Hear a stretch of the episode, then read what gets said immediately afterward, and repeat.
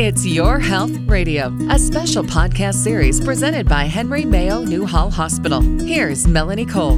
Welcome to It's Your Health Radio with Henry Mayo Newhall Hospital. I'm Melanie Cole, and joining me today is Dr. Anirudh Rai. He's a physician at Henry Mayo Newhall Primary Care, and he's here to tell us about Shigella and what we need to know about this new bacteria. Or maybe it's not new, but he's going to tell us. Dr. Rai, it's always a pleasure to have you on with us today. What is Shigella? Tell us what this is. It's always a pleasure to be here. Thanks for having me. Yeah, so Shigella, oddly enough, actually has reemerged a bit. It's a pretty old organism. It's been around for quite some time. And classically, we see it in people who've eaten or eaten food contaminated with it or have at least had water cons- had has that organism within it. It's a pretty interesting organism nonetheless. It's been around for quite some time. And oddly enough, it's pretty potent. Usually it takes about, I would say, at least 10 bacteria at least to get some infectious quality uh, associated with it. So it is something that we are always cautious about, something that we would always caution our patients about as well. And hygiene is ideal to keep this from contaminating other folks and other family members as well. Well, hygiene seems to be the message that you and I, whenever we're talking about these infections or parasites or bacteria, really make as the key message. But this is one I've never heard of. So tell me, where is it mostly found? Is it something we're seeing, you're seeing, that we're seeing in this country? Is it something around the world? Where are we seeing this? Yeah, it's a great question. Overall, when it comes to the distribution of this kind of bacteria, we do see it in areas that ha- don't have good sanitation. That's usually one of the more prominent areas where this occurs. Usually, after natural disasters like earthquakes and hurricanes, we see this sometimes emerge as well and this is outside the US. Within the US, we also have those areas that I mentioned before, which are contaminated areas, areas don't have good water supply, bad sanitation. But right now in our demographics, we're also seeing it in those who have different demographics associated with them. For example, you know, suppressed patients don't have a good immune system, tend to have more prominence of these organisms, organisms as well. Those who drink well water, we've noted that have these organisms as well. And we also found out actually within the last 10 years, particular group, specifically men who have sex with men, have a higher distribution of this bacteria being emerged as well. And again, like we mentioned, hygiene is ideal for this because this bacteria spread what we call fecal oral, meaning that it has to be spread via essentially poop, and someone has to ingest particulates of poop. Best way to describe it. well, I'd like to talk about transmission, and it does sound like, like C. diff to me, similar in that it's a fecally transmitted. I don't know if fecally is a word, but that it's transmitted through fecal matter. So tell us a little bit. I mean, like if we're changing a baby diaper, is that a risk? Obviously, waters that are not cleaned or runoff water. And as you say, during earthquakes or natural disasters, how is it transmitted? Where are we seeing it the most? So fecal oral is one of the primary routes of transmission, but we've learned with a new strain, at least that came out uh, about five to six years ago, that it could also be transmitted sexually as well. So when you mentioned baby diapers, it is pretty peculiar that we are cautioned that kids back in the day when Shigella was around and we didn't know what caused it were the primary, essentially organisms that caused a lot of death in that age group, usually less than five. So it is something that that we are really cautious of when seeing in kids, and it can cause massive dehydration because of the symptoms of diarrhea. Hygiene, like we mentioned, fecal oral, daycare settings, those are ideal places where you can have outbreaks that occur as well. And long term care facilities are another place where, again, hygiene has to be adhered to to prevent spread of this organism. And we'll probably talk about this as we come up. It is quite infectious to a certain route as well. Of patients who have active diarrhea, which is one of the symptoms of it, tend to be actively shedding the bacteria and organism, and it could be spread quite easily in that sort of environment. We'll expand on that, Dr. Rai, because, you know, that's what we want to know is how are we spreading it? And obviously, we want to look at where it is, or as you said, baby diapers or anything. But tell us a little bit more about that fecal oral transmission and what we know now. Right. To get more in depth in that, I guess I'll give you a sort of overview of what happens when you ingest it. So when you ingest this bacteria, you only a small amount, about 10 to 100 organisms. You eat it, it goes into your stomach, and then the next in the stomach goes into your small intestine where it divides and actually replicates, starts invading the local flora. Then when it goes to the colon is when you start seeing the symptoms occur. Usually at this point, the bacteria should be in your system for approximately about three days, they kind of say. So you can ingest and not have symptoms for at least two to three days on average. And then around the third or fourth day, you might have symptoms of a high fevers, you might have stomach pains that are really bad, you might have diarrhea, and we'll talk about specifically about there's two forms of diarrhea you get this bacteria can cause because there's multiple strains. Watery diarrhea is the more most common cause. It's caused by the organism Sonnei, which is pretty interesting, just because it's about 80% of the organisms that we've found.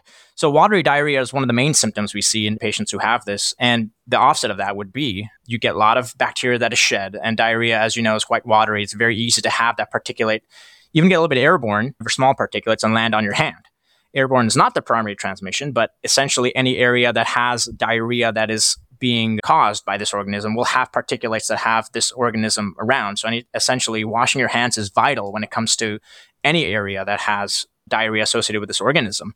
The other type of diarrhea that we see would be the bloody diarrhea, which is very scary, honestly, and people get quite flustered when they see it.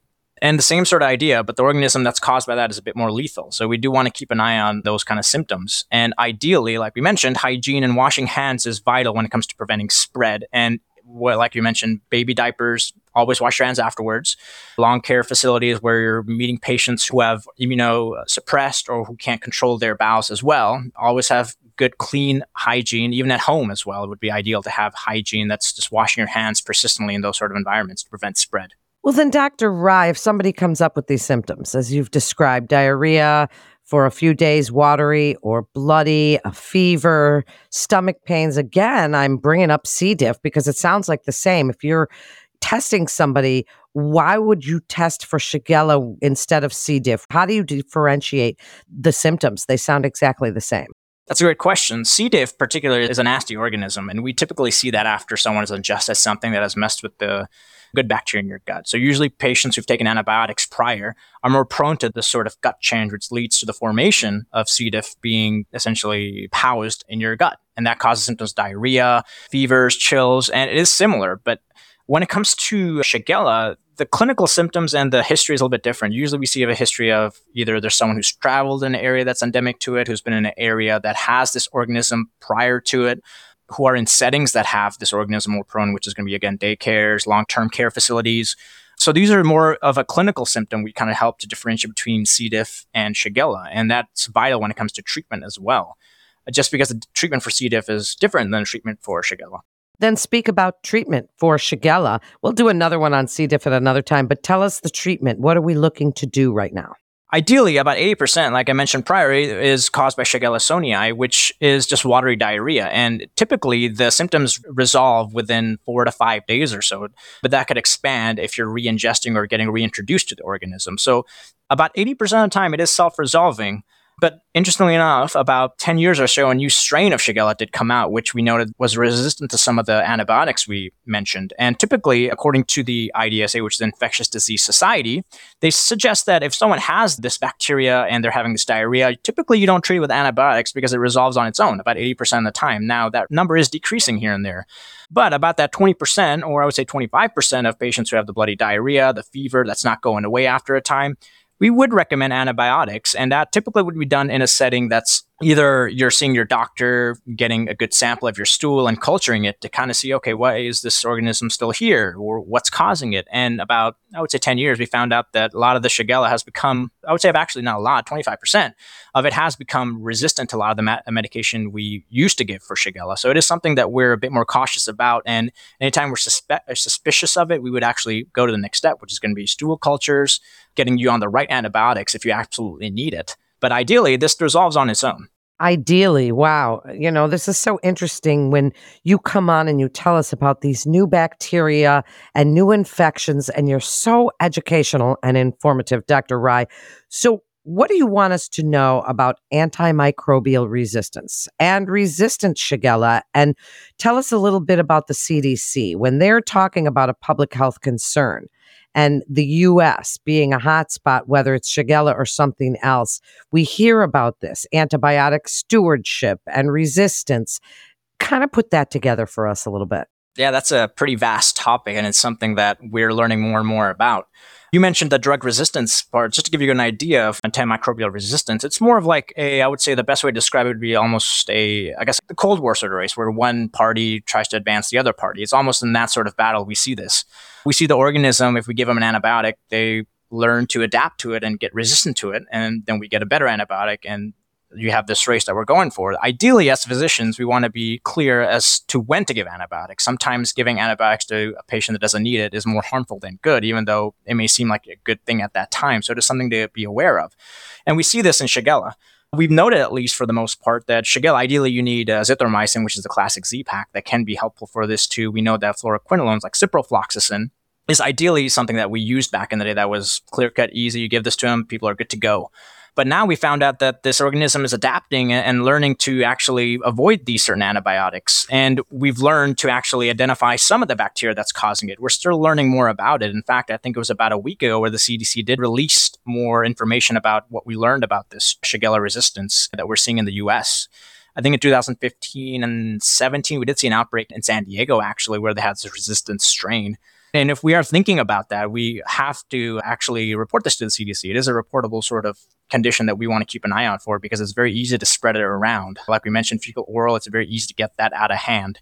And to give you a bit more information about that, well, we'll talk about that later, if anything. But ideally, for our stewardship, I would say always be cautious and cognizant about when to give antibiotics for Shigella per se, because nowadays Shigella is becoming smarter, put that in quotes. Well, it seems like all the bacteria and things are getting smarter, and it's important that we don't ask our physicians for antibiotics at every little sniffle, right? We really have to look at it, plus what's in our food and the antibiotics that are all around us. But how does the CDC monitor bacteria like this, Dr. Rai? Usually it's going to be reporting. Uh, the CDC has implementation with the lab that are pretty much within their vicinity. And anytime you grow a certain bacteria or a culture that is indicative of something that needs to be reported, it would go to the CDC.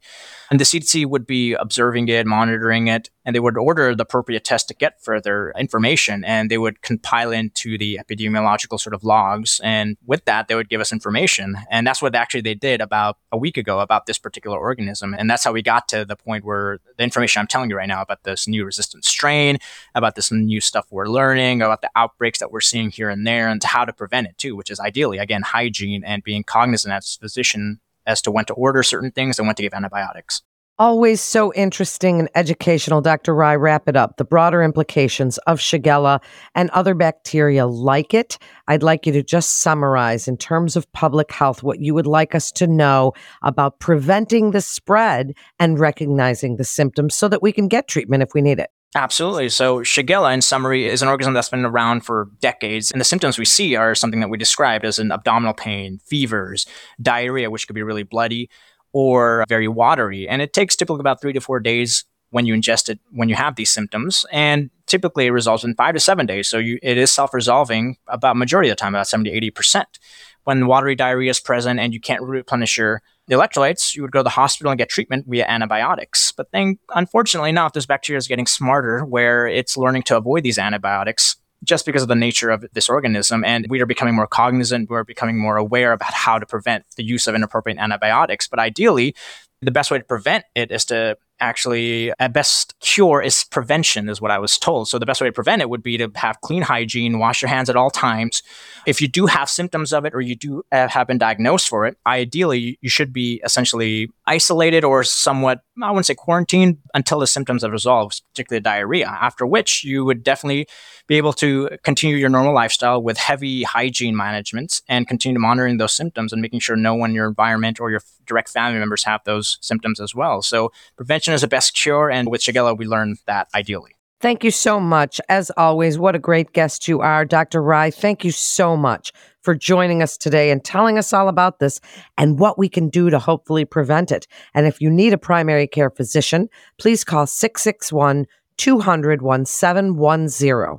And for more information, you can also visit our website at henrymayo.com.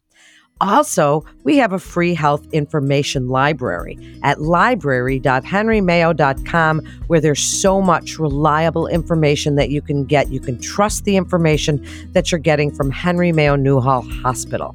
That concludes this episode of It's Your Health Radio with Henry Mayo Newhall Hospital. I'm Melanie Cole. Thanks so much for joining us today.